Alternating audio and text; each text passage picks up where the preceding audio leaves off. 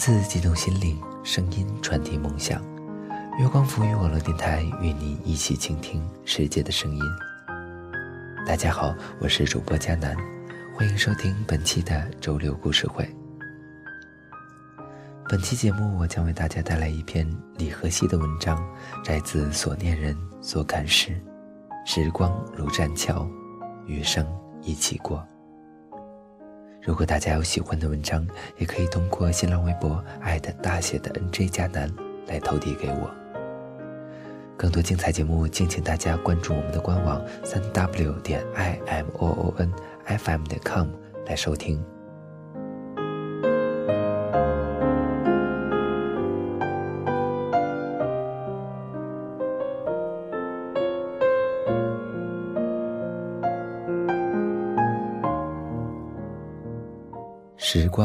栈桥，余生一起过。一，我曾经是个十分自卑、百分天真的少女，有着无法漂白的童年阴影。我善怒、狂躁、走极端。大二那年，非要退学去做流浪歌手，做不到也要做流浪歌手的情人。现在想想，真是二到没朋友。很难想象，那样的一个我，会变成后来在别人眼里甜蜜的人。不可否认，至亲功不可没，他对我简直有再生之恩。也许有一种爱情模式就是这样的：你经过我的世界，为我竖起一面镜子。让我看到另一个自己，让我在当时无知无感改变之痛，很久才发现，呀，原来还可以有这样一种生命形式，并且已经属于我。如果你了解我的过去，你就会原谅现在的我。如果不是因为和知青在一起过，我不会变成今天的这个样子。那是一个初秋，在暑期返校大军里，我们相识。这可不是什么特别的浪漫桥段，因为心心念着逃跑不去学校这件事，订票晚了，被家人逼送到火车上时，手上只有一张无座票。和我同行的小猫要我和它挤一挤，挤呀挤呀，就把里座的一个睡觉的男生吵醒了。他是一个很普通的男生，戴眼镜，也不帅，而且一点都不热络。他推推眼镜，看着我们，有些面无表情。我站起来，算了，我不坐了，你自个儿坐吧。小猫是个热络的人，哎呀，都坐都坐，同学，不好意思呀，把你挤醒了。感觉他嘴唇动了动，却什么都没说。不知道为什么，我觉得那一刻的他好温柔。那时的我们不懂，这个世界上所有的美好的相聚都是以秒计算。现在回忆起来，大概就是从那一刻开始，我与至情之间开始有了清晰的倒计时，滴答，滴答，滴答。后来，我们仨开始打扑克、喝啤酒。牌是小猫带的，啤酒是志清买的。奶奶塞我包里的几根火腿肠便是下酒菜。总之，车厢里十分喧嚣。我们贡献了一部分力量，谁输谁就喝酒。最后，我醉倒在了座位上。醒来的时候，旅途已经过半，小猫趴在我腿上睡得正香。那个人，他正站在旁边，手臂支在椅背上，打着艰难甜蜜的盹儿。他竟站了那么久。我推了推他，他一下醒了，十分懵懂的样子，有点动人。我说：“你跟我来。”我拉着他走到车厢尾，那里有一个抽烟处，我们一起抽完烟。我咳嗽了一声，一个念头突然就这样挤到了我的嘴巴里：你要不要做我男朋友？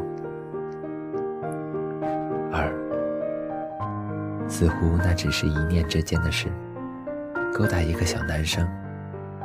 既然我没办法做流浪歌手和他的情人，那么我一定要和谁谈一场恋爱。只要看得过眼，和谁都行。人参换来爱，却可以是急性子。我迫不及待的样子，大概吓到了志清。他又开始推眼镜，说：“我想想。”我笑着自己先回了座位，小猫还在睡。凌晨清冽微白的光，照在一车厢形态各异、梦境各异的睡脸上。我感觉，我似乎已经吵醒了谁。是爱神吗？时隔很久很久，我也得庆幸。虽然是瞎撞来的猎物，但他真的是最好的人。十五分钟后，他回来，告诉我说：“同意。”同意什么？醒来的小猫揉揉眼睛问。了解之后，他大吃了一惊。他比我还低一届，学校离我的学校十五分钟的公交车程，走路要四十五分钟，骑自行车要三十分钟。那是二零零七年的武汉。公交司机都坐着高铁的梦去追风。我们每天都会约会。知青是一个好的、让人羡慕的男朋友。他早上没课的时候会拿着早餐在楼下等我，站在报刊亭那儿看完整版的内容。我已经不怎么上课了，懒得去，去了也不会听。我学旅游管理专业。觉得这是个十分不妙又暧昧不清的专业。如果按专业找工作，毕业后我要么去酒店前台做接待，要么去旅行社拿着小旗子带一日游，并且行内的潜规则已经是众所周知的丑闻：导游和骗子不幸捆绑。学习生活几乎停顿，所有的时间。都用来恋爱。知青上课的时候，我便去找他。他学校不远处就是崇文书城。我经常一待一整天。那时我看了很多言情小说，在一日又一日漫无目的的阅读中，我似乎又看到了别的可能。后来有一天，我跟知青说。我想写小说。知青点点头，把我的长发绞在指尖，旋转，又放开。嗯，我支持你。三，在一次睡梦中说梦话，喊叫吓醒了室友。被骂神经病后，我决定搬离宿舍。知青帮我租了我们学校中间的位置。那时，很多在学校附近有自建房的武汉人都开始种楼，一般盖四到五层，每一层隔出五到六间，有洗手间、厨区、床、桌子，租给学生，价格便宜。知青帮我租的就是这种。一推门进去，我便满意极了。我们花了一整天去布置那个房间。我们在旧货市场买了衣柜、折叠餐桌、懒人沙发、一台旧的台式电脑，还有电脑桌椅。我们租了俩三轮车，花了十五大元，拉了两次才弄完。晚上我们在楼下的小摊吃了炒粉，又一起回家来，一切都收拾停当。我们一起躺在床上，静静地等待对方先吻自己。爱会让男生胆怯，女生大胆。我主导了我们的第一个吻，在相识两个月后发生。唇齿交缠后，我才真正了解恋爱的意义。前面所有的铺垫都是为了等这一刻的到来。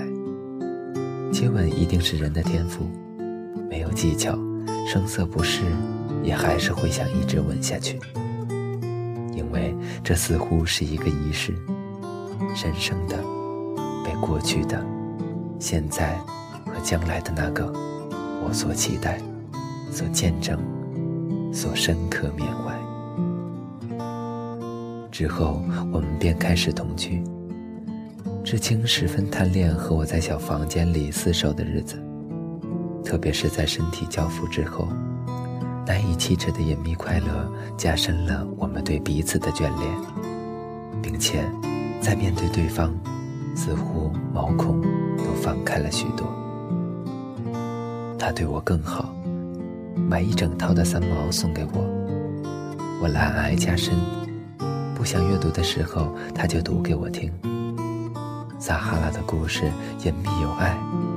他说想做我的核心，我呢，我想做谁都可以。每个月的那几天，煮好姜丝红糖水喂到我嘴边时，怕我等飞快跑向我时，因为我随口的喜欢，就把东西买来送给我时，扯着我的手走过一天的路后回家，帮我洗脚时。刹那，是永恒。所以，就算我们之间没有说过什么爱与喜欢的话，但那些是比言语更动人的表达。在一起三个月，我就把流浪歌手和他的情人忘到太平洋去了。无数次，当我说起我的那些漫无天际的想法时，他都很认真的听。他从来没有嘲笑过我，他从来都是说：“好啊，我陪你吧。好啊，我相信你。好啊，一定能实现。”就是这样，志清用他近乎愚钝的善意，在不知不觉中把趴在地上的我悄悄地拉了一把。我坐起来了，我站起来了，我开始远眺。并怀有可以看得见曙光的希冀。四，小猫偶尔会来，我们一起吃饭、打牌，输了就贴纸条，喝三块五的雪花啤酒。后来她带她男朋友一起来，我们四个便打麻将。从房东那儿借回来麻将，床单铺到折叠桌上。一打就不想停下来。小猫跟她男朋友说：“志清是我捡来的男朋友。”她男朋友听完，眼睛亮亮的。是吗？如果那天遇见你们的是我，故事会是另一个版本。我没吭声。桌子底下，小猫踢它的时候，撞到了我的膝盖。似乎我与志清处在一起时。在别人看来是经不起推敲的。我们就像是临时搭建了一个舞台，并在舞台上表演狠狠爱。但舞台随时会被拆掉，演员随时会卸妆。五，二零零九年，我毕业。武汉的房价从二零零四年的两千涨到了七千。哦，对在这之前，我妈逼着我考本校研究生，我拒绝了，之后又妥协。像我们之间争执的每一次，有一个强势的母亲造就了我小白兔外表下的心地冷硬。我在武大听了近一年的课，记了很多笔记，准备考这里出版发行的专业研究生。记忆中几个教授的面孔已经模糊，但清晰的是，寒冷的早晨，至今口袋里暖着一个口红薯，坐在石椅上等我下课。樱花飞舞时阶梯大教室的最后一排，我用圆珠笔写下过几个字：幻想总把扑灭宽恕，但扑灭。从不把幻想放过。后来成绩出来，惨不忍睹。家里人让我回家考公务员，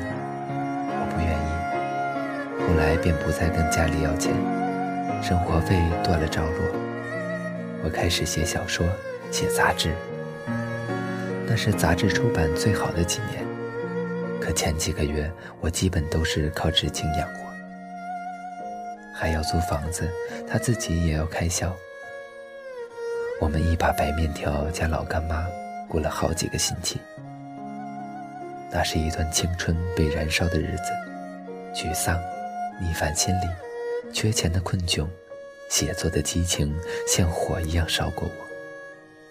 知青说：“那是我最好看的一段日子。”他眼睁睁地看着我的背后长出翅膀，孤零零的，越来越有了飞翔的能力。他有些怕，睡着了还是握紧我的手。可他又不怕，说：“等咱有了钱，你想去哪所学校读出版专业都行，去美国也行。”后来我才明白。我的小男生，他是这样的单纯和良善。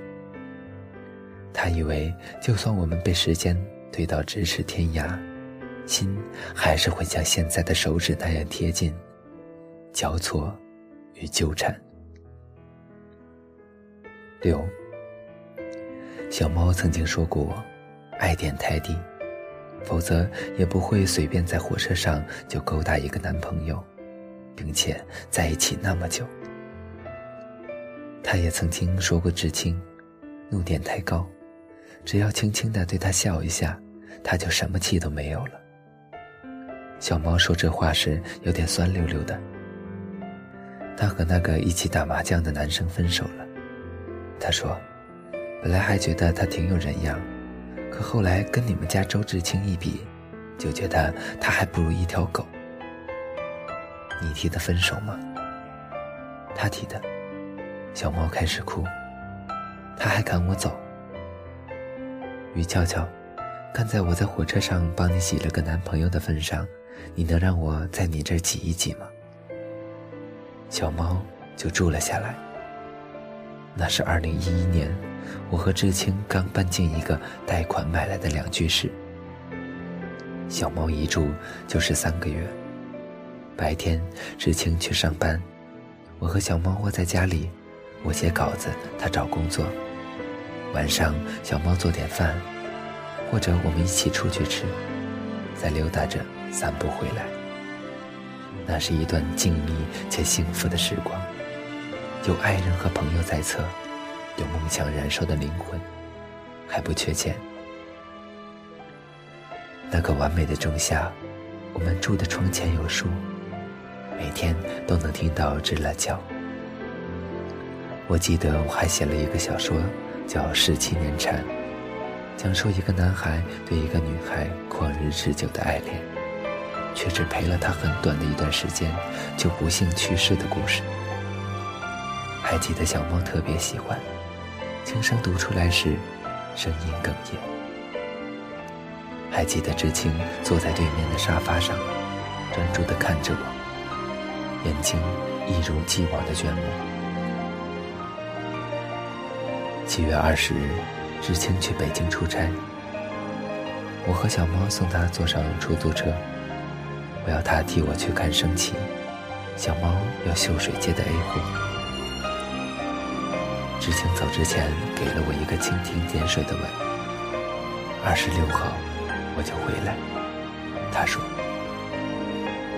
那几天似乎和别的时候无异，除了天更热了一些。七月二十三日，我和小猫一起回了母校，蹭三块钱一场的电影。我们回来已经很晚了，又聊了会儿八卦。小猫告诫我要对知青好一些，否则他就抢走。我们争闹，欢笑，没有意识到任何不幸的靠近。小猫睡前照例刷微博，然后他冲进我的房间。用发抖的声音问我：“你能给知青打通电话吗？”我打了，无法接通。微博上铺天盖地都是七二三动车事故的消息。我说：“小猫，你这么紧张干嘛？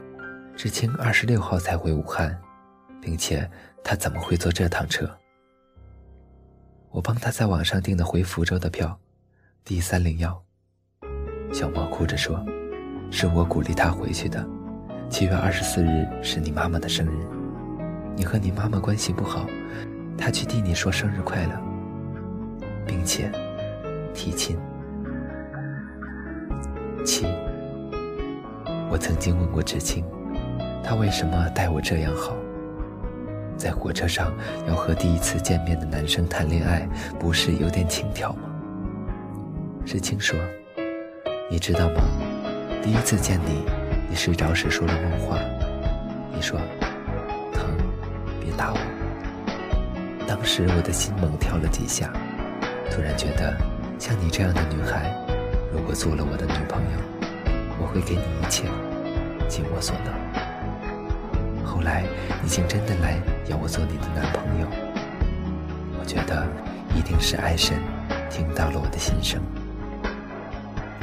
我和我妈关系不太好，我有一个弟弟，我的家庭重男轻女，思想严重，因为弟弟，我没少挨揍。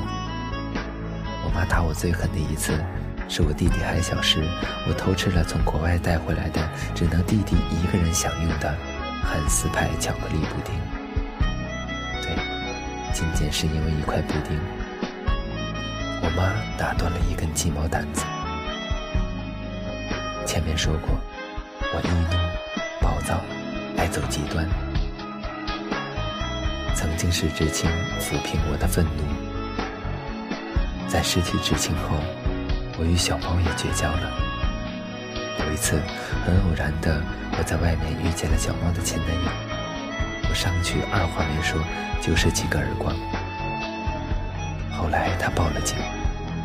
我在拘留室坐着的时候，满脑子都是：如果不是因为他和小猫分手，小猫就不会住到我家，也不会干涉到我的生活。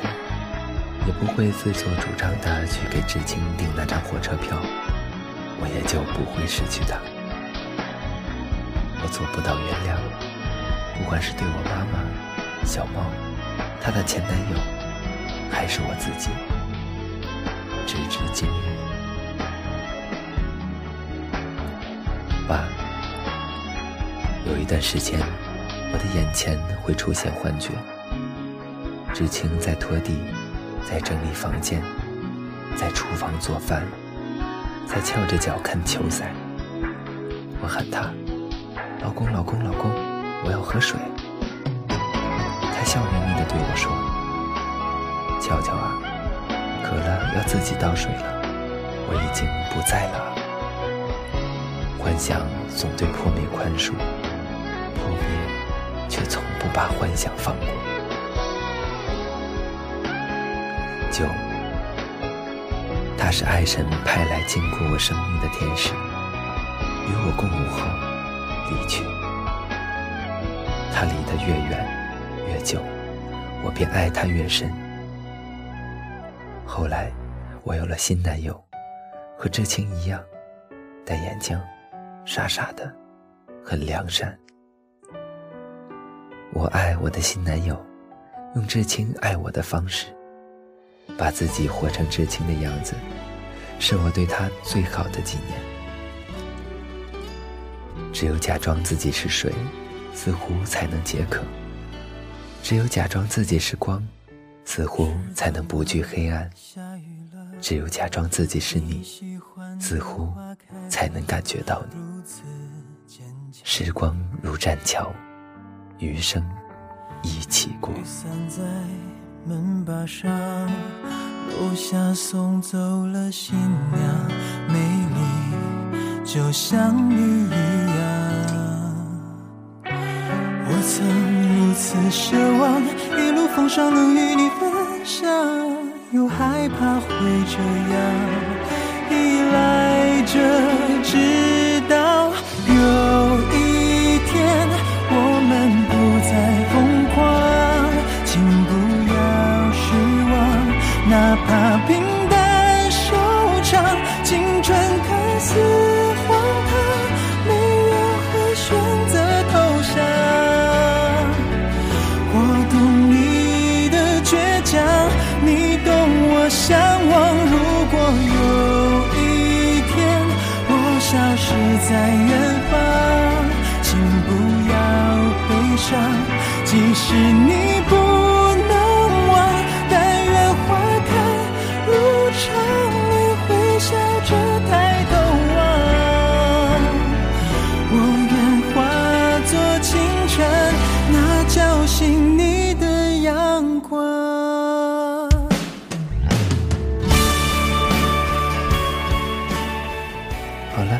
期的周六故事会到这里就结束了，我是主播佳楠，更多精彩敬请关注新浪微博月光读物网络电台，或者通过搜索添加公众微信号，正念月光。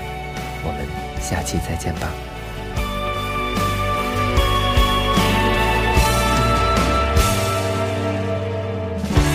把照片当书签，每天读上好几遍。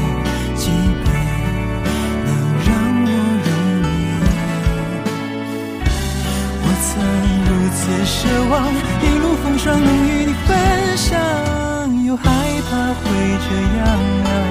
依赖着直到有